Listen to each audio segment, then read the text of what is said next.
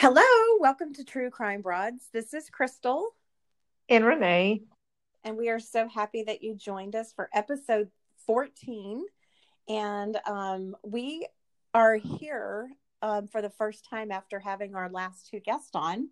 And that was really exciting. And um, I think Renee and I are going to start off by talking about that for a little bit. And then, of course, we have to um, acknowledge that this is a very unfortunate anniversary. This is the fourth anniversary of Missy Bevers' murder. Oh my gosh, it's I'm just so shocked that we're at the four year mark, and we say that every year. You know that we're shocked that we're at the you know the another year that has passed and and nothing has happened. I'm just so sad. Yeah, and and you know, we've harped on this on every episode, but we really don't know what's going on in the case. We've had little to no communication from MPD in years at this point. And um it's just uh it's difficult to be a follower of this case and someone who's concerned about Missy and her family when you don't know what's going on. Um right. But we're doing our best. That's why we order the search warrants that's why we stay on top of this and talk to people all the time and see if we can glean any information about this case because we know there are many many people out there that feel exactly the same way we do and they want to see justice and right. one of the ways that we're trying to bring good content on this topic is to have guests on and we had the huge huge honor of having two heavy hitters on in a row we had joseph scott morgan on and then our very last episode prior to this when we had John Kelly on. And they were just fantastic guests, fascinating, so wonderful to even have a guest. But we really started off strong. We coming out of the gates with those two guys. Didn't right. we, Renee? That was fun. Yeah. So thank yeah. you for setting that up. Renee's actually the one that set that up. And actually, one of our awesome, awesome listeners, his name is Dale, he suggested that we reach out to John Kelly. So that was a cool, really cool suggestion that worked out great. It really did. I'm so glad he suggested it. And it kind of, you know, put us on the right track of, you know, kind of like some more ideas on, you know, different people to talk to to get more insight and, you know, things like that that maybe we didn't have before because of their, you know, expertise and knowledge in the field that they're in. Well, yes, and I'm sure people are pretty sick of hearing us saying the same things over and over at that point. we had done so many episodes together, which is great, but that was a wonderful, you know, it was time for a change and that worked out really well and I think that what did you learn from? Um, I guess we should start with Joseph Scott Morgan since he was on first. What were some of the highlights for you, and then I'll tell mine. Um, well, you know the the fact of Joseph Joseph Scott Morgan was the one that we did first, and um, I think we did that because I'm trying to remember why we because it kind of they we scheduled them kind of in the opposite but Joseph Scott Morgan is a death investigator, and he's a um, forensics um, specialist. Uh, and you know, he he was very helpful in a lot of different ways. I mean, he talked about um, different things to look for in in people that um, you know would possibly be the type of person that would be able to commit this type of crime um, I felt I felt like that was really really interesting. And then on the forensic side, you know, we talked about you know DNA, and he explained the DNA to us really well. Do you remember that? Um, he talked about the um, the DNA and and how what kind of broke down the the um, terminology that the police used, yes. which was mixed and um, partial. Partial sample. So that was very interesting and that was very helpful because it kind of gave us an idea of what you know it could be but but at the same time that there there could be a possibility in the very near future that that small partial mixed sample could be all they need yeah and he talked about touch dna and he obviously knows a heck of a lot more about that stuff than we do and you know something else that i thought was really really cool that i wasn't expecting him to share and it really meant a lot to me is he was talking about how um, when he was doing these autopsies and he was doing these death investigations and he was working on cases he said sometimes he would just sob thinking that I don't really have anything for these families. And yeah, that just really was insightful because I tend to think of those types of people and I shouldn't, but I, I picture guys like in lab coats and they're just there doing their scientific stuff, you know, and to think that they're actually getting emotionally involved and they actually are feeling for these um, victims the same way that we are, it really hit home for me. And I can only imagine keeping that in mind what a difficult job that would be and what a toll it would take on you.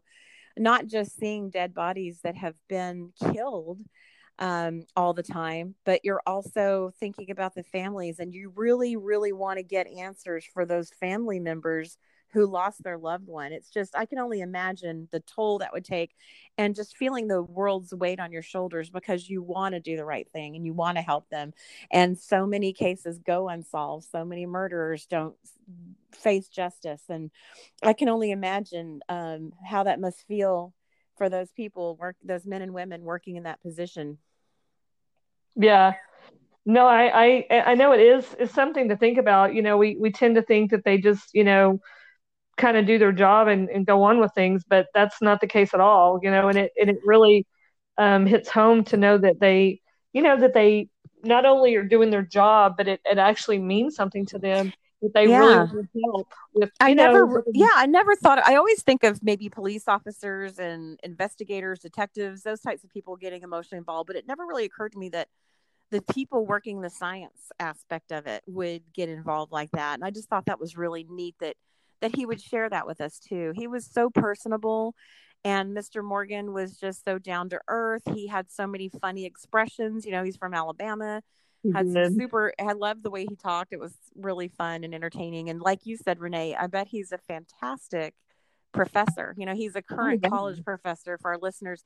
If our listeners did not hear the Joseph Scott Morgan episode, it was two episodes back. It is phenomenal. He just is such a good speaker and so engaging and the content was fantastic. So I can't recommend that episode enough. It was lots of fun and he said a lot yeah. of funny things too. He did his bubblegum, chewed up bubblegum. that was hilarious. He, um, you know, the thing that uh, about it, you know, that I, I found was, and the reason I said that about him being, um, you know, that way, being a really good professor was because, you know, I've taken plenty, and I'm sure you have too. Are you there? I'm here. Oh, I thought I lost you. I'm, I'm sure you have too. Um, I'm taking plenty of classes that you're just literally falling asleep, and you know, and he's he's teaching something or, or telling us about things that we're literally just, I'm sure, way above our heads. But he he made it interesting. You know, he made me like well, hello. Sorry about that. We're back. we we, yeah. had, we lost our connection there, but okay, Renee, go ahead and continue what you were saying about. You were saying uh, you were explaining how you think that Mr. Morgan's an awesome um, lecturer at college. Yeah, yeah, he just. I feel like he's a really good one because I've taken many classes. I'm sure you've done the same. That you know, some people are just they put you straight to sleep, and everything he was telling us was, you know, way above our heads, I'm sure, but very interesting. And I learned a few things just from the little bit of conversation we had with him. So I just, I just bet his students just love him, you know? Oh, yeah. That's a class you look forward to every day. Yeah, exactly. So, um, and then of course, you know, he, he did a segment with um, Miss um, Nancy Grace about the Missy Bevers case. So he uh, he had previously had an interest in her case, you know, already. So it was really nice of him to come on and talk to us, you know, about it and give us his insight. That was fantastic. And then our next guest the following week was John Kelly. He's a criminal profiler. He has a YouTube channel called John Kelly Profiler, and it is really good if you haven't watched it.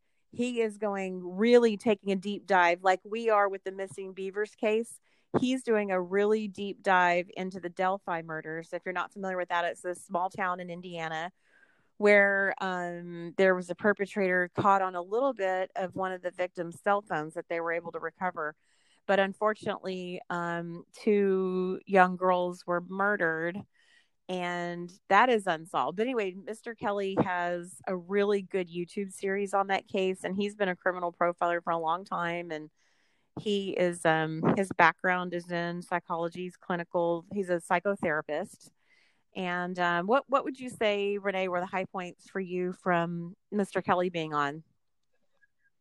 Uh, you know, I, I enjoyed hearing him talk about um, the different um, things that would be, you know, like the the person that would more than likely be the the type of person that had pulled off this murder. Um, I, I enjoyed hearing him. You know, it's like he's a profiler, and it just knowing the type of person that does something. You know what I'm saying? Like to be able to pinpoint it, it just amazes me. You know, and you can tell him and um, I guess he works with several other uh, profilers, investigators, that type of thing, and they have this. Um, it's it's a web page and it's called Stalk, and I meant to talk about that, but we we were so deep into what we were talking about, we never had a chance. But he has a, a uh, website called Stalk, and it's System to Apprehend Lethal Killers. Oh, cool. Yeah, and I thought that was really neat. We didn't really get to talk about that, but but overall, I enjoyed his uh, our, our uh, having him on as a guest. He was he was very insightful. He had a lot of good um, ideas on the type of person this would be, and I don't know. I just I enjoyed it overall. He was very personable. He was friendly, and it's really nice to have people like that. You know that you don't feel, um, you know what I'm saying, nervous to talk to. Yes, he was also extremely personable and a lot of fun to talk to. Just and fun yeah, he was very humble too, just like uh, Mr. Morgan, and I really got a lot out of that conversation as well. And um, I like that um, sort of toward the end, uh, Mr. Kelly talked about, you know, the types of people. If this, you know, of course, we don't know who killed Missy, but just sort of bouncing around different theories using his expertise in profiling. You know, when we kind of um, went down the path of talking about people who attack women and maybe have problems with women. He was very insightful, of course, in that area. And I thought it was really interesting that he brought out how some uh, men that do have that issue with women, that rejection, whether not necessarily in this case, because we don't know yet, but how rejection can sort of flip a switch in certain men's um, obviously unstable men's minds to where they will do something this drastic to a woman. It's just, it's really unbelievable to think that could happen. But unfortunately, those people are out there. Um, we've seen proof of it. You know, I think on one, the extreme would be like the, um, would be a Ted Bundy type. Um, but yeah, I found that to be really insightful because I had brought up different theories and rumors that we've heard around town um, and I said, you know, one theory um, was that it was rejection. And I made the comment, that seems like a pretty extreme reaction to being rejected. And he stopped me and said, not really.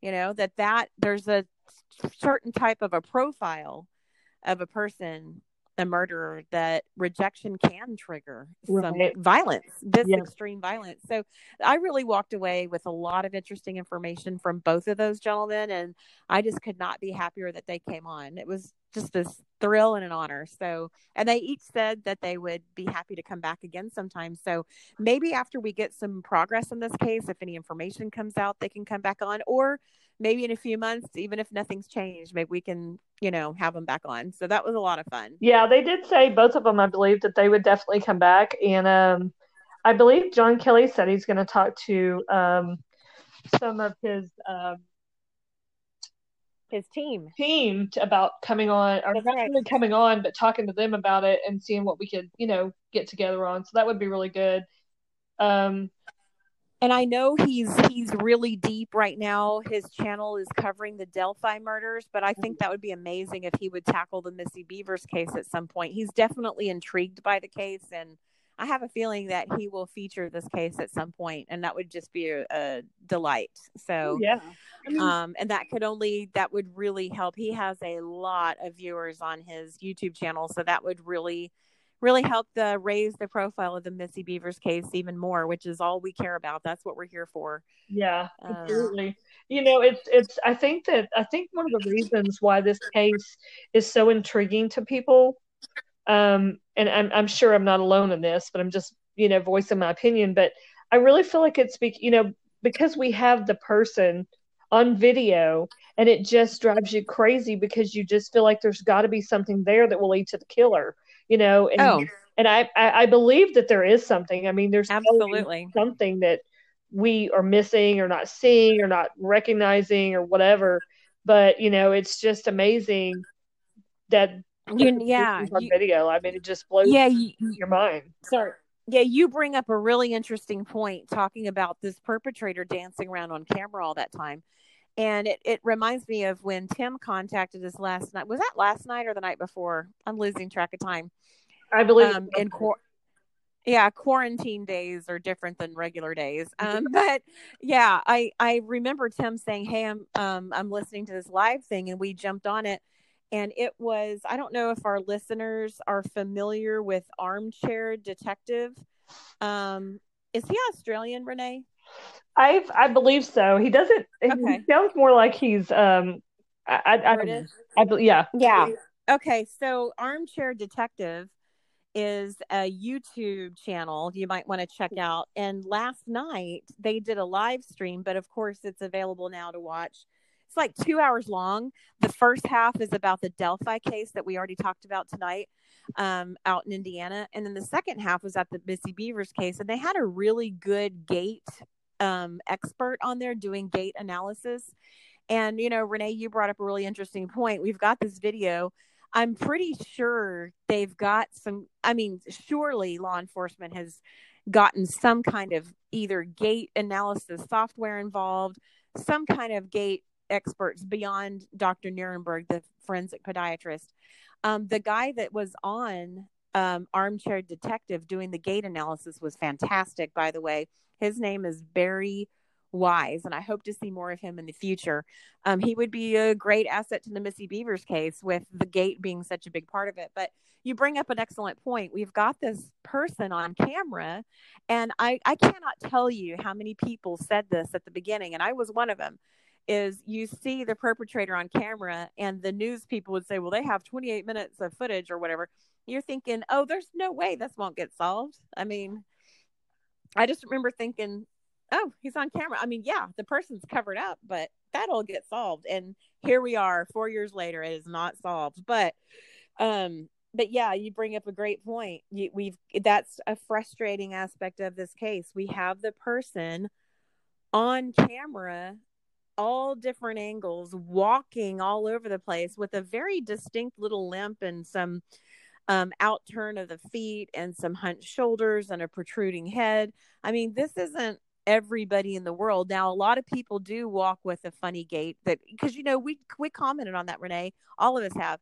Like suddenly, the whole world walks like the perpetrator, right? Right. Um, but uh, you know, to the trained eye, to people who know what they're doing, unlike myself, there's massive differences. And I thought one thing that Barry Wise did that was really entertaining and really interesting is he was able to point out really specific and technical reasons why he did not think that was Randy Bevers. And, you know, we've had so many people over the years say that that looks just like Randy Bevers in the video. So it was really cool to hear an expert say, you know what, here's couple of reasons. And they were technical reasons. And I'm not going to try to repeat them here. I would, because I don't know.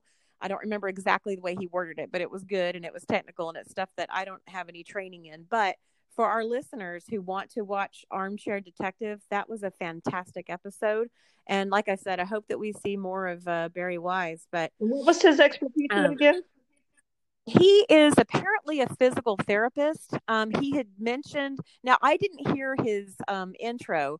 You know, by the time Tim emailed us and told us to jump on, it was in progress. So I didn't hear him get introduced. Yeah, I didn't um, but yeah, I need to go back and watch that part. Come to think of it, I should have done that. Now that you mention it, but um, he um apparently is a physical therapist. He has a lot. Of, he has a lot of medical knowledge. You can tell. Um, he does some personal training, but he definitely has uh, more training than would be necessary to be a personal trainer. So um, I think Tim is right. I think he's probably a physical therapist. He was talking in the Armchair Detective episode last night about how he does help people with their gait and help people. It sounded like it sounded exactly like when I went to physical therapy after I had the third baby. when one hip was higher than the other. He said he taught he work helps people work on their gait and getting it back to their normal gait when something is off. And so that's that's what a physical therapist does. So I believe that's his training and his expertise. And I know that physical therapists um, are one of the few non-medical doctors that MDs actually take seriously because my mom went to my physical therapist for her knee and the her MD was waiting to hear the physical therapist's analysis of you know how to move forward which i thought was interesting because usually medical doctors only listen to other medical doctors so i was impressed with that. So um yeah so anyway barry wise was fantastic and and also a very engaging and interesting speaker as well as having technical um information. So yeah. that was a really that was a good show. Highly recommend that. We'll give armchair detective a huge shout out. And it was a huge surprise but um, the armchair detective host had had um, Tim on re- recently. Remember when we watched that together? Yes. And um, he all of a sudden saw Tim. You know how in those live chats, everyone's chatting and commenting, and Tim popped on and started commenting. I was waiting to see you comment. I never saw you come on, but I saw Tim pop on, and Tim apparently the host of Armchair Detective saw Tim commenting and he said we're going to send you a link to have you join in on the conversation so it was totally impromptu, but Tim ended up coming on and was able to talk to Barry and ask him a couple of questions. So that was kind of you fun. know it was crazy because he um we were he was trying to help me. Tim was trying to help me figure out um uh how to do a YouTube thing, and um and he stumbled across a video or the live um, on YouTube while he was looking for uh, something to send me. Yeah. And then the yeah, yeah, same yeah. thing happened to me but I didn't realize what was happening. I kind of had it in the background.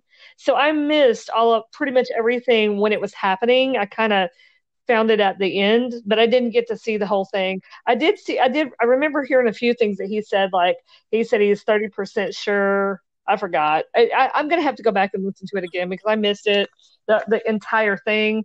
So um, I'll, I'll, definitely have to do that. Yeah, it, it, yeah, it was really good. He was a very engaging guest, and that's that was a really good find. I don't know where Armchair Detective found Barry Wise, how they got connected, but that was a good program.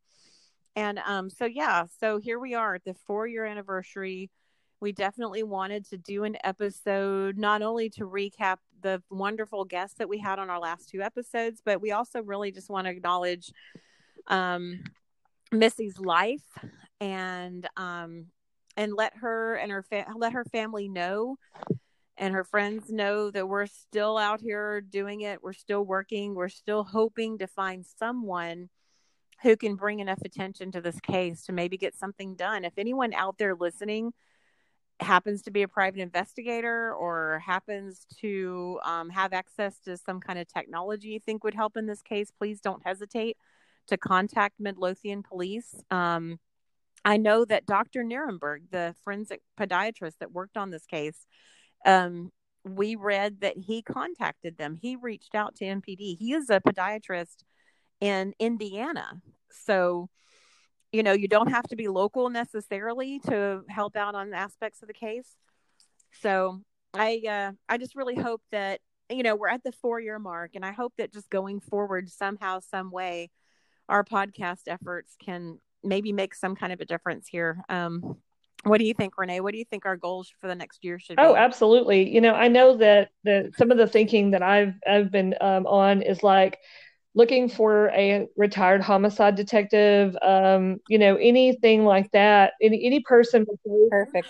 You know, somebody that's retired from that field, we would like to maybe have on our podcast because we want to continue getting um, other insight, other information, other thoughts, other opinions.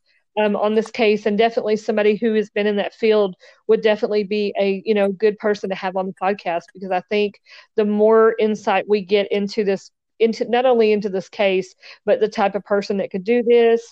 Um, I mean, just anything that we can learn from other people's point of view, I think is going to be nothing but beneficial. So, if anybody knows somebody right. in those fields, please let us know. You know, message us on Facebook, Instagram, Twitter, whatever your you know your um preference in social media is and we're on all of them and just let us know what you know someone that you might know that'll be in those fields that would be interested in doing the podcast because i think it would it really does help it helps all of us yeah. you know learning more into the case and, and something else i like about having on a retired investigator would be that they could also maybe provide us some insight into how law enforcement works. You know, um, Joseph Scott Morgan really helped me with this. I meant to mention this when we were talking about him. He said, you know, law enforcement isn't going to release stuff. They're working on it. He he was reassuring us that this is very much an active case. You know, it's tempting for those of us in the public to look at the situation and say it just must be cold, you know. But he was saying that from his point of view, having worked inside countless cases, that this is how it looks from the outside. It's just quiet. They could make an arrest tomorrow. Right. So that's kind that's kind of exciting to hear that it's not necessarily gloom and doom. The fact that we haven't heard anything in so long, that's just how a lot of departments choose to operate, especially if they have some kind of sensitive stuff going on that they don't want the public speculating on or blabbing about. And that also kind of makes me feel torn because I want to talk about certain things on the podcast, but I also I don't want to be the idiot that ruins it for law enforcement. Not that I have that power, but you know what right. I mean. I just don't want to be the one that blabs something that yeah. they really don't want people talking about. That's really been, you know, you and I have discussed this a lot over the years. We really don't want to be that person, but gosh, you know, after so much time passes, it's hard not to be. Um, but I think we're gonna have to control that somehow, some way, and still get our information out. You know, walk that fine line. Right um, you never did because we go ahead.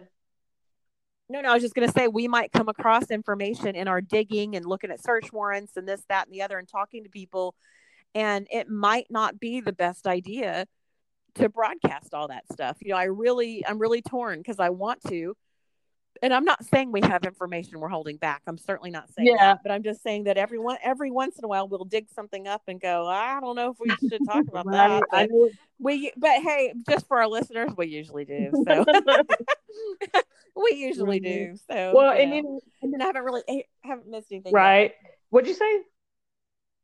I just said they haven't really missed anything yet because we do. After it. I said, yeah, we I thought I missed something that you said. I thought I misunderstood you. Oh no, I just said we haven't. The, our listeners haven't missed anything because we usually do yeah, blab it. Yeah, but... we do. um, well, the one thing, another thing that I wanted to mention um, that Joseph Scott Morgan uh, touched on, um, and I think you were the one that asked the question um, about. I'm sorry, I, you know how it is. I lost my train of thought. Um, oh, oh, about you know how they, they work the case and and why why we think it hasn't been solved, and he said that he thinks it's typically, and he wasn't speaking specifically to MPD. He was talking about a lot of unsolved cases in general, but he said he thinks it's just laziness. And what he meant by that he, I don't think he really meant it as derogatory. What he meant by that was is that a lot of police departments, you know, they we have so much technology these days that they tend to think, oh, well, we're just gonna, you know, they're gonna get back with us and they're gonna test the DNA and they're gonna do this and they're gonna do this and it's just gonna be solved. So they just kind of sit back mm-hmm. and wait for all this information to come to them, and then when it doesn't, you know, they're just kind of like, oh, well, what do we do? And you know, the thing is, is that a lot of things that solves these cases is just flat out going out and doing the, you know the footwork of going out and speaking to the people that were closest to you know whatever case it is we're talking about. But in the Missy Bevers case you know friends and family you know camp gladiator participants maybe some people that she was connected to in thrive um, you know neighbors i mean whoever. It's that type of footwork and that type of you know going back and and starting at the the you know what I'm saying in the beginning, like it, you know, should have been done in the beginning to get some of the answers that they're going to need to possibly solve the case. Because if you notice on cold, case, um, what is her name? Is it Kelly Siegler? I forget her name. I'm not sure. But anyway, she that's exactly what she does. She goes to these, you know, these people, I guess they send in you know their uh, loved one was murdered you know 25 years ago and it's it's a cold case and they want her or her team her and her team to come and you know try and solve their murder and that's exactly what she does she goes in and they you know, go meet somewhere and they literally start on a dry erase board writing down, okay, who were the suspects in this case in the beginning? Okay, who was her best friend? Who was, you know, his you know, wife? Did he have an ex-wife? Did he have a, you know what I'm saying? They just kind of cover all the bases and they literally start over. And that's how they get these cases solved. So I, I really found it interesting yeah. that he touched on that because it makes perfect sense. Yeah, of course it does. And um, I think that, you know, I don't, it's really interesting. I, I know we all have waffled back and forth on what phase of the investigation we think that MPD is mm-hmm. in. I mean, I think that I think they started close and worked their way out, you know, like you're supposed to, and eliminated people based on whatever data um, that was available and that they found and search warrants and worked and worked and worked and then sort of fanned out and followed leads. And i mean i really feel like they've done everything. I don't really feel like when you said 25 years that made me cringe because i certainly hope that missy's family doesn't have to wait 25 years for justice but it could be. We don't know. We just don't know right. what's going on. But but um you know i'm hoping that they are inching toward an arrest. Um i really really do. But um it, you know, it's impossible to know what phase they're at. You know it's such you know four years ago they started off just working and working and working on this case and we thought we were following it. We thought we knew what was going on. And then they just stopped informing us at some point and it's tempting to think that they stopped informing us because they stopped working on it. And i really don't think that's the case especially after talking to john uh, joseph scott morgan in particular. He he really made me realize that things are happening and i could be totally wrong. I know that one of our friends that we talk to a lot our mutual friend thinks that they're not doing anything and it's cold. And that's cool. That's not a bad theory either. So we simply don't know. The lack of communication has driven us all crazy. I think there's a lot of people in the public that agree with us that you know we'd like to hear any kind of an update. They could at least say hey remember how we told you to look for a nissan altima? We figured that out. Don't worry. You can stop doing that. Or they could tell us at least that they have their eye on a suspect. We know that we haven't, you know, communicated with the public. So we want to assure you that you're safe because we are, we do have someone under surveillance and we don't believe they'll strike again. That kind of information, they don't have to give away anything about the investigation just to fill us in a little bit. So that part is frustrating. I wish they would open up just a tiny little bitty bit. No, I totally agree with you. You know, and the thing about it is, is that a cold case is, um, it's a case that it, it's still open, but it's just one that they're looking for new evidence. So I think that people think that a cold case is one that, that police aren't working on. But if they really don't have any new evidence, you know what I'm saying?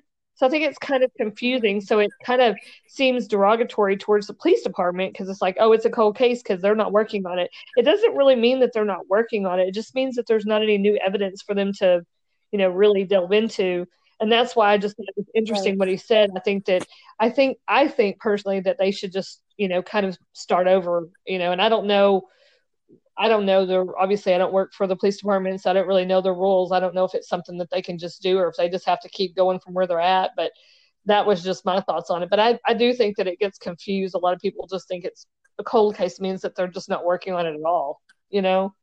Yeah. Yeah. Good point. Um but yeah, so we, you know, once again, we don't know what's going on in the case. And we do wish the MPD would speak up just a little bit without giving anything away. Um, but that hasn't happened. And, you know, you know, what's interesting, Renee, is um, we are um, recording this the night before.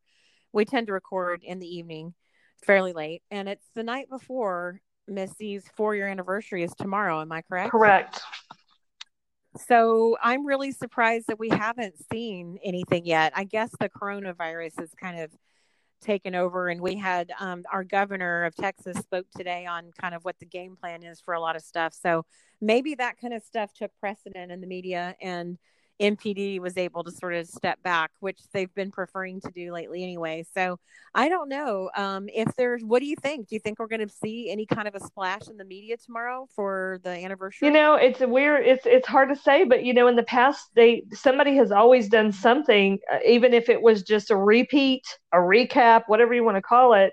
So you would think, and, and normally uh, several uh, news stations would normally do it a couple days before, I guess, so they could be the first one. You know, I don't know what their reasoning is, but we haven't, like you said, heard from anyone. I haven't seen anything. I haven't seen any news articles, so maybe not.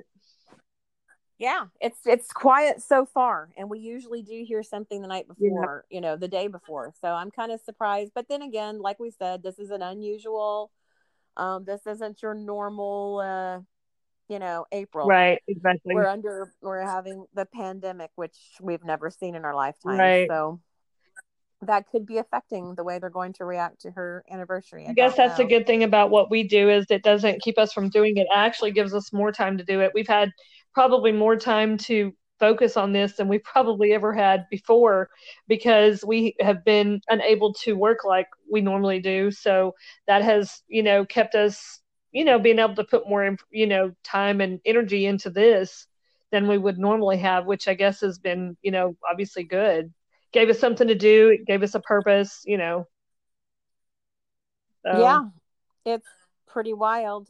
Um, oh, so with that being said, we've actually had a few viewers and viewers, I mean listeners, ask us what we do for a living. Do you want to you want to tell everybody real quick what you do and I'll tell what Yeah, it's kind of interesting. Me and me and Crystal, um, we have a lot of stuff in common. We're both um, multitaskers and the kind of people that are constantly me and her will be running around you know, grabbing food for the family, you know, doing all this stuff. So we're both multifaceted, I guess you could say. But um, yeah, I actually have a small business. Um, I have a small business called Southern Comfort and More, and we sell uh, sheets and bedding, things like that. We travel all over Texas and Oklahoma with our bedding and um, sell them. So it's kind of a different type of business. It's not one where customers come to us, but we come to the customer. So it's kind of interesting. It's a lot of fun. We, we get to travel. Um, so that always makes it nice. So you're not just sitting at home all the time. You know, our kids are grown, so we don't have to, you know, be here 24 seven. Um, so we can we enjoy that. Um, of course, my husband he has a, a different full time job. He's a foreman at a, a company, so uh, we were doing it together, but I think it's not really the best idea to, to work with your husband all the time where you're together 24 7. So made that change. And I also have a, a, beauty license, and I don't currently do hair, but I do have a license. Um, that's kind of um, it's something I've always been interested in. And I, I, ever since I was very young, I don't know why I didn't take it in high school. It would have been the easiest thing to do or the best choice, but I didn't. And so I waited until I was in my 40s, got my license. And I just found working with women in the beauty industry is a little more difficult than I had anticipated because I seem, you know, I'm pretty easy going. And so I just, I chose to keep it though. So I do keep my license up. I just don't do it. So anyway, that's what I do. In well, that's cool. Yeah, thanks for sharing that. I didn't mean to turn this into an infomercial about Renee and me, but I did want to let our listeners know because we do get that question every now and then. And I thought, you know what? We really haven't introduced ourselves very well. So, yes, if you want to check out Renee's company, it's really cool. It's called Southern Comfort and More. She is on Facebook, so look her up and you can order stuff. I actually I'm not just a co-host. I'm also a customer. Right? I'm also a client. I sound like that guy for the old commercial. No, but I mean, I'm I uh I have purchased things from her, a pillow, some sheets, and it's all really high quality and good prices. I think you'll be happy if you check her out. And then what I what I do is a little less interesting and a little no, more straightforward. I'm sim- you do a great I'm, job. I, oh, thanks. You're sweet. I am simply a residential real estate agent, a realtor, if you will, and I do leases and um I list homes and I also work with buyers. So if anyone's um, wanting to lease or purchase a home in the Dallas area, give me a call. Um, but anyway, so yeah, that's what Renee and I do. We really um, love page? our jobs. Oh yeah, I have a Facebook page. It's, it's called Lawson Real Crystal Lawson, comma Lawson Realty Group. So that's me. Um, yeah, I had to think about that. uh, she's being so she's being so modest. Um, she does a great job. I I've seen you sell several houses, and you're so good with your customers. And she just like really works so hard for people. Of course, that's just your personality. You're you're a, a great person, and you uh, do a great job. So I can't wait till I get an opportunity to buy a house, and you know I have my own my own personal friend slash real estate agent. Aw, thank you. That's You're so welcome. sweet. And then you what's and then you know what's really cool is you can fill it up with all Southern Comfort and more stuff. So it's like a right.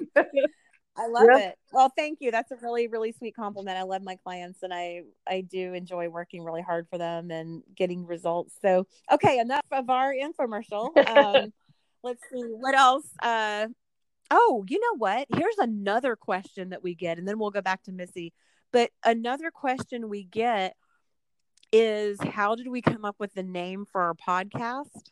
Oh, yeah. And this was really funny because Renee we didn't know what to call it and we were just bouncing the idea around and then renee was smart she always comes up with these ways to research stuff so she had a list that she found somehow of ideas for podcasts how did you get that list i the good old, good, uh, old google names. there was there's actually a website that gives you an uh, they help you with business names or podcast names or whatever it is that you're trying to do and so i found the the the app and so I plugged in okay. different things on there and it came up with a list. And then I read you the list and then you can go ahead and tell the rest.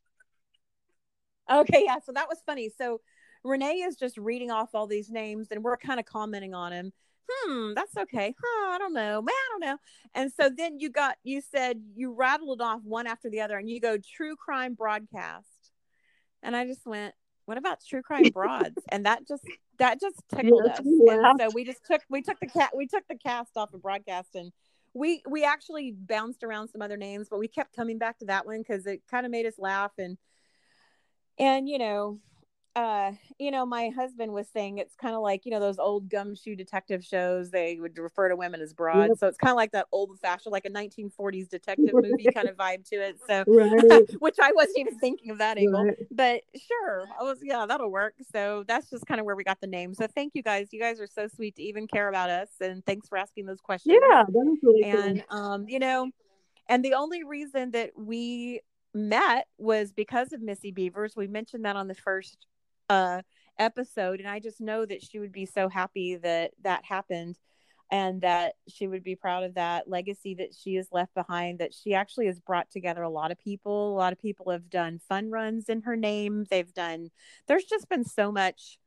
Um, obviously, it would be way better if she was alive and well with her family, but you know, at least there have been some good that has come out of this tremendous tragedy and I think one of them is a lot of friendships were made, and a lot of people have been working hard to try to raise money and to try to raise awareness and just all sorts of things. You know, those they do those runs. I think it's in Waxahachie. Is that right, Renee? Yeah, yeah. Year? I believe that it was in Waxahachie the last time, and I think the the second time. But of course, you know, Renee Renee Jones was one of her very good friends, and she was also the director of Camp Gladiator, and so I, I believe that um, she's from the Waxahachie area. I mean, I don't mean you know that's where she lives, but um, I know that that's where I believe she had classes and so forth. So that's where they. Yeah. I think it's like downtown Waxahachie or maybe Getzendaner Park one of the two. And there was an, and I don't even know if this is a separate one than that. I think it is. There was also one with the Salvation Army for Missy, um, Missy's memory, another mm-hmm. one, um, or it might be the same one. Yeah, the Salvation I'm Army is also located in Waxahachie,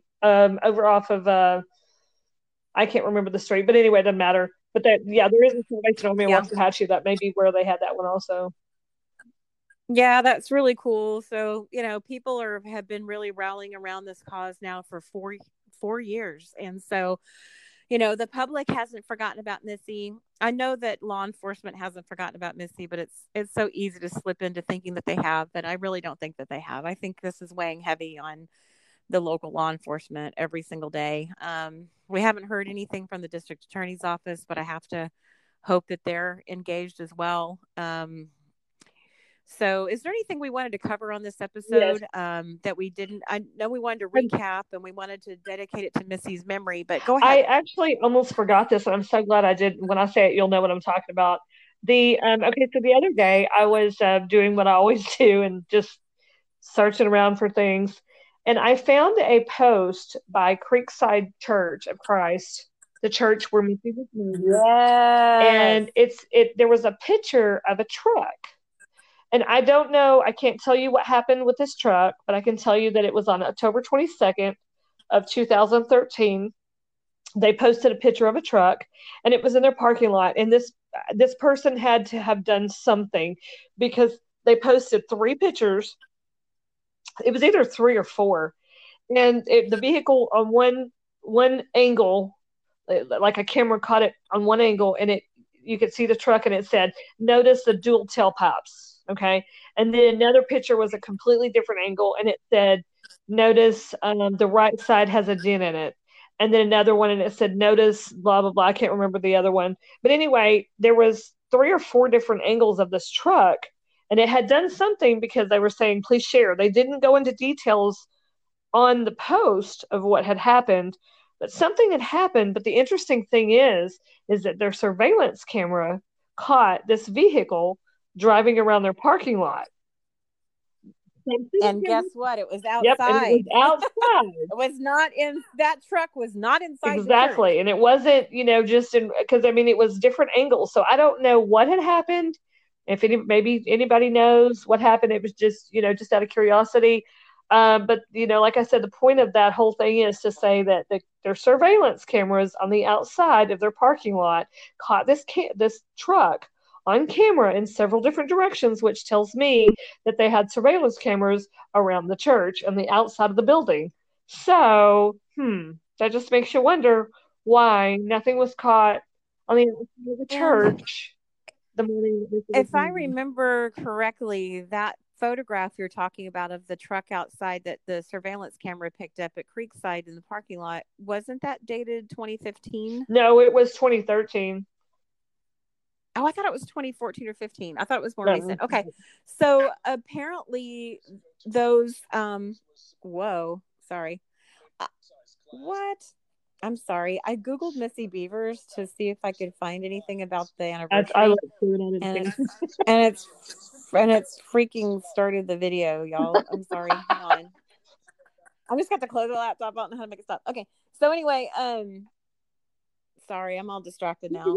Um, oh, but so apparently that pickup truck photograph outside, you know, whenever that happened between Missy's murder, at some point in between, the outside surveillance camera stopped working. Um, you know, Tim reminded us that MPD had said that there was no evidence that the outdoor camera had been tampered with.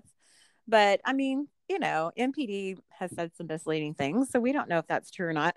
But, you know, I tend to think it probably just wasn't working because they just hadn't gotten around to fixing right. it but you know we've all toyed with the idea of maybe the perpetrator knew to disengage it you know um, either ahead of time a couple hours before maybe that's what the nissan altima was you know involved in or or maybe um it just those cameras just weren't working yeah. you know so it's just really strange and I, that's something else about this case i always wanted to talk to the pastor of creekside because um, if he would talk to us, because surely he could answer that question. He would know what was going on in his own church. You know, why was the camera not working? How long was it not working? Was it simply, did someone accidentally turn it off and never turned it back on?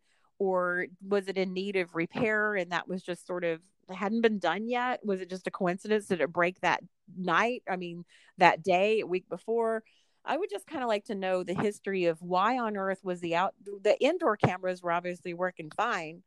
Um, we've got the perpetrator walking all over the church, but what was going on with that outdoor camera? You know, we've never heard any kind of an answer on that. The as far as we can tell, the media hasn't pressed and asked that question because when you hear an article about it or you see it in the news conference, no, the outdoor camera wasn't working. No one says why.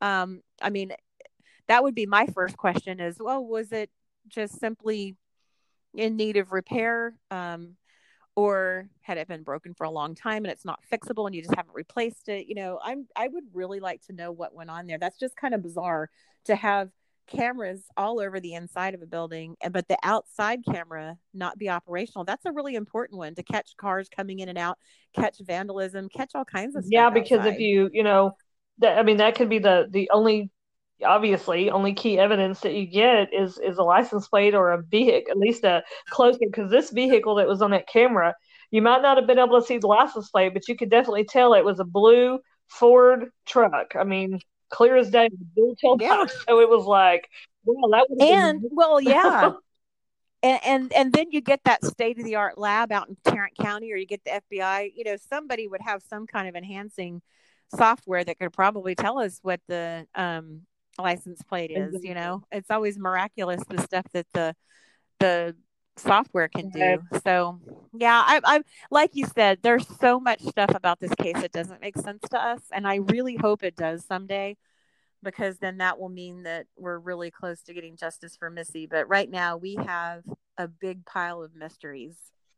That is the truth. I mean, seriously, it's like you just think that you know they had so much information and so much you know so much that the you know the video of the surveillance of the perpetrator and it, just, it blows your mind that you don't have anything with all of all of what you have equals nothing basically Oh, and you know what else I was thinking I wanted to bring up on this episode, and I should have run this by you earlier, but it's it's it's not anything we need to research. We've talked about this enough, but I thought it might be interesting to sort of talk about someone who was cleared and and it this was he was cleared in the news. So I'm not bringing up a private citizen and smearing their name because this has already been in the public and it's been in documented but um it was in the waxahachie light i believe um they had a perpetrator named i'm sorry said a perpetrator. They had a person who apparently there had been a lot of online rumors about and he used to be a cop or he was working for the Dallas Marshal at the time of Missy's murder and he actually was an acquaintance I think of Missy and Brandon. Don't really know a whole lot about him other than just a bunch of crazy rumors and stuff, but his name was Lyle Valentik and he got some action in the Facebook groups as far as gossip goes, but and he, there were some pictures on his Facebook page apparently of him wearing tactical gear, but MPD made it clear, look, don't look at don't look over here. There's nothing to see and this guy's been cleared. But you know, I just felt like we should at least bring that up because I know a lot of people a lot of our listeners have asked us about him. They'll say, "What about that guy that moved to Ohio? He was a cop." So you know, even though um, he was never apparently a serious person of interest, he did get mentioned in a publication.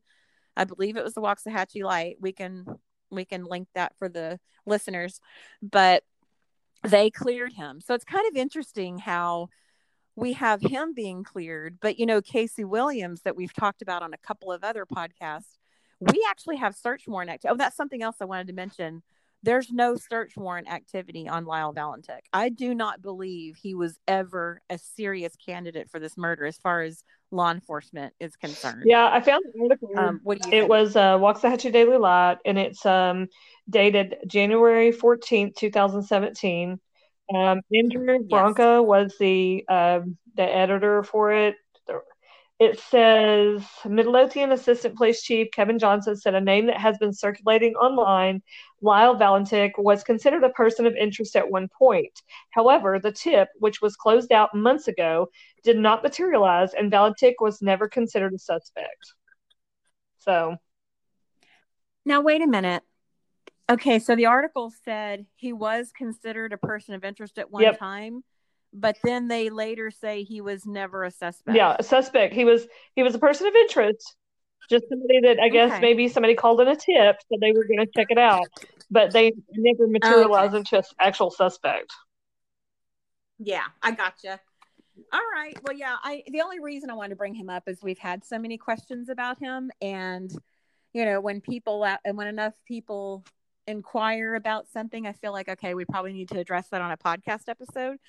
So, um, yeah, he was apparently not really an interest to the law enforcement in this case, but he had apparently gotten there was a whirlwind of um, rumors surrounding him and probably just the Facebook groups, I would imagine. What do you think? Yeah, I agree. And I'll read you this part too, because this is kind of um, uh, enlightening, I guess you could say. It says, in general, I can say with a dozen of specific persons of interest that were called in that we ran them through a variety of filters, which included the potential connection to the victim, which is important, or the church. Johnson said, obviously, their alibi at the time of the offense, their height, weight, background, and then with most of them, there were face to face interviews. So none of that really led to him become I, I guess they just made a typo here because it says so none of that really led them him sorry none of that led to him become more than just a person we had a tip on. They made a mistake there. But anyway, I was trying to read it correctly, but it was hard because I was reading the words. no, I get it. That's it cool. says Johnson. No, I'm glad you found it that quickly. It says you. Johnson said that tip was provided to police in May or June. So that would have been, I don't know if it would have been May or June of 2016 or 17. But anyway, so yeah, I just wanted to read it because I, you know, sometimes, me, you know, especially me and you, we go through so many articles and so many different bits of information, and it all just kind of starts running together. I am telling you, it sure does. But um, but yeah, so Lyle Valentek, we wanted to just kind of clear that up. He was apparently not actually any kind of a suspect, but they did feel the need to publicly clear him because, you know, a bunch of stuff hit the fan, and it was when um, Alan Duke. Um, there is a there was a podcast called Crime Online at the time, and it was Nancy Grace's podcast, and she did an episode where her sidekick, who I really like, his name is Alan Duke. I always think it's interesting when he speaks. Um, he said he had spoken to Midlothian police and they had an ex cop they're about to arrest.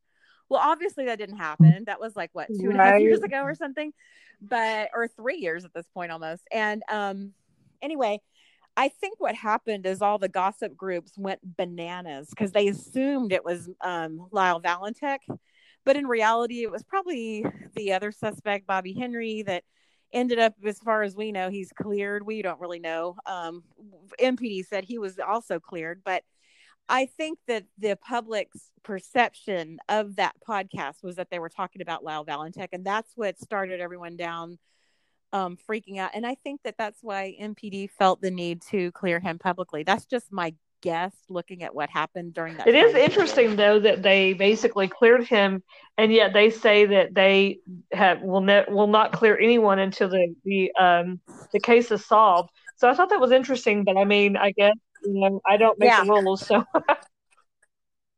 And you know what? I mean, I was going to say, you know, obviously this the point of this podcast is to remember Missy. It's the anniversary. And then we also wanted to recap our last two um guests, but then I was also saying we could probably call this episode who what does it mean to be cleared because they have cleared a few people.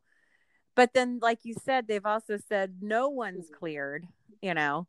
So what does that mean? You know, it's it's interesting. We get a lot of double talk and a lot of confusing things. Um, whenever be a good question out. for So, a retired um, homicide, uh, a retired police officer, um, any of those, you know, police people that work in the police departments. You know, if you know anybody who would be interested in being on our podcast, that would be a great question for them because these are things we don't know because neither one of us, uh, you know, as much as I love criminal justice, I took all the classes in, in college. Um, I really wanted to be an investigator. And then for some strange reason, I thought I had to be a police officer and I didn't want any part of that. I don't want to be in a car going 100 unless I'm the one driving, and then I don't even want to do that. so I decided not to do it. So yeah. those are things that me and you don't know. We don't know the answers to those, but somebody who was in the, you know, in, you know, that type of work and that field, they would know the answers to most of these or a lot of these questions, or at least give us some insight. So if y'all know anybody who's in that field that would be interested in being on a podcast and answering some of these questions, please send them our way. Well, you know what else is interesting is we have talked to some ex cops, you know, and um, I had one tell me that they've never seen anything like this. The lack of communication from MPD really doesn't make any sense to him. So, um, you know, it, don't know. I, I think this case is a little bit different in the way it's being handled than most because you and I have watched so many cases unfold, and I don't remember seeing police be this tight lipped um, about any case. Um, you know, at least there's some kind of information. You knew if the case was moving forward or not. You knew, even if they didn't tell you who the suspect was, you knew if they were zeroing in on someone. It's really strange. It's almost like the media and law enforcement for this case are working together to be quiet, which I don't think it's, I really don't think it's that type of conspiracy. I just think the media backed off a little more quickly than I would have liked them to. But yeah, it's really interesting. I don't know what to make of all this. But you um, know, um, another thing that I thought about, and I've thought about this often, um, and this is just a whole um, kind of not really a whole different aspect, but you remember a few years ago when someone, and I don't remember where this was posted, but maybe you will because you're good about that, um, where someone posted, hey, um, such and such channel, you know, news, Fox 4, whatever, I don't know, um, is going to be in Midlothian talking to people about the Missy Bevers case. Oh my gosh, I wanted to go so bad, but I couldn't because we were actually out of state at that time working. Um, I don't know, we were in Nebraska or Colorado or something. I don't know. So I couldn't go, but I wanted to go so bad. But you know, we've never heard anything about that. And I can't imagine that nobody showed up. So I'm just curious if any of our listeners ever or knew anybody who maybe attended that. You know, I'm just kind of curious whatever come of that because that was a pretty good pretty good idea yeah. to get people there and talking and you know hearing what people are saying but literally it was mum's the word you know and i hadn't heard a word about it. Yeah.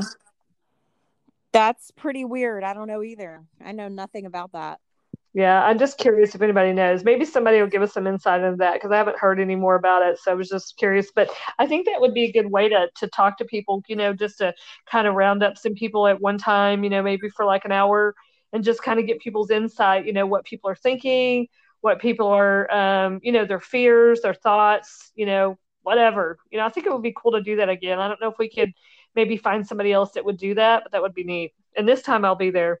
I'm sure you will be too. Yeah. Yeah, no doubt, no doubt. Um so did we have anything um, No, I think that's about it. I I do want to say um I think and this is just again me thinking out loud and I haven't talked to, to you about it, but that's okay. We can just do it on air and let everybody hear it. but um maybe yeah, the next not? podcast um since this is um the anniversary is her death we will um, the next one will maybe do a, another unsolved murder and, and, and take a break from her case just for you know one episode or something. Um, i mean I, I, know we talk about it a little bit anyway especially if there's you know something to come up but yeah. um, I, I, think that would be a good a good time to to throw another unsolved case in there. So if anybody has any um, that they know about that they would like to hear talk about let us know yeah, and I was kind of thinking the Delphi case, since it gets brought up so much in conjunction right. with Missy's case, that might be a good one to. There's a couple of parallels, and we can go over that in the podcast, or maybe save that one for next time. I'm open totally. Oh, and I was going to say, please don't forget to contact us if you have any questions or answers to some of our questions that we've been asking on the podcast. Um, we'd love to hear from you, but I want to say, if you're a pervert please don't send us a message or a friend or don't follow us on Instagram. I am I mean, how many perverted things oh have we deleted lately? It's ridiculous. I mean, it's like first of all, they're not even sending the correct gender to us. They're sending us pictures of females and we're like, okay, true crime broads. We don't want female things. I mean, we don't want anything, but we're just saying you're not even getting it right. So go away. yeah. Yeah. So please, if you're a pervert, just keep moving. Okay. we want to hear from our true, our actual listeners. Yes, we yep. want to hear from you. But yeah, um, that's been interesting on Instagram. It's like a rash. I guess everyone's on quarantine and whatever crazy stuff you're prone to do, you're so going to ratchet. They, know, they just flock to one, you know, social media platform. It's so strange. It's like Facebook, we haven't had any problems. We haven't had any problems on Twitter. But I mean, Instagram, they're just coming in through the I'm like, what is happening? Like every day, it's like, do you click on this, you know, this link and and I'll show you. Uh, no, you're not going to show me anything. Goodbye. oh, so nerve wracking. It's like, come on, but yeah, I know we both had to do our share of deleting stuff. It's just been stupid. Oh, I know. It's been so funny, but um, a little comic relief in a really oh, sad oh, yeah. case every now and then. A little bit. Um, but does, but yeah, for our listeners, if you have any questions, if there's anything you want us to cover, we're here for you guys. We're here to keep Missy's memory alive and and hopefully bring some attention to her case. And I'm really hoping that people out there, like you know, like the John Kellys, like the Joseph Scott Morgans and people like that are getting interested in the case. And you know, Joseph Scott Morgan already was interested in the case. I think you mentioned earlier he was on a Miss uh, a Nancy Grace episode about Missy Bevers during the first year that she was murdered. So you know, his interest level was already there. We're getting John Kelly seems to be really interested in the case now, and we're hoping to see some content from him on the case um in the future. And you know we just want to keep that momentum going. We don't like the way that missy kind of stopped being covered in the media. We don't like that at all. So we're taking um this alternative media opportunity we have here called podcasting to hopefully get some attention on Missy and her case. And um, we're open to suggestions and would love to hear from any of you that have any ideas or know anyone right.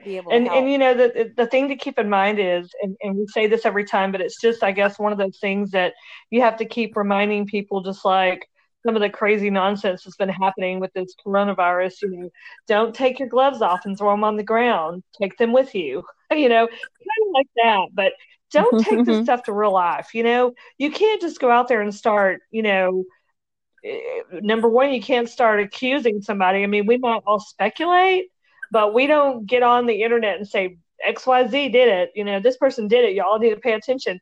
I mean, that's just not a good idea because you can actually get sued for that if that causes that person to lose anything like a job or a family member or, you know, anything. You don't want to do that because, again, how would you feel if you did accuse somebody and they're 100%, you know, innocent, but, and you start making people, you know, because I'm one of those people that if somebody accused of somebody of murder, I mean, I wouldn't just take off, but I would be like, whoa, what's going on here? And I would be speculating and getting a little nervous, you know. I'm sure everybody would be way. That's that's about the darn that's gotta be the worst thing you could accuse someone of. So yeah. Um, and that's why on True Crime Broads we're very careful to stick to the public records. When we are saying uh something that's a rumor, we point out that it's a rumor and um we simply don't know what's going on in this case. We don't know who the number one suspect is. We can we can follow where the evidence leads us, where the information leads us, but at the end of the day, we really and truly don't know what's going on behind the walls of Midlothian Police Department.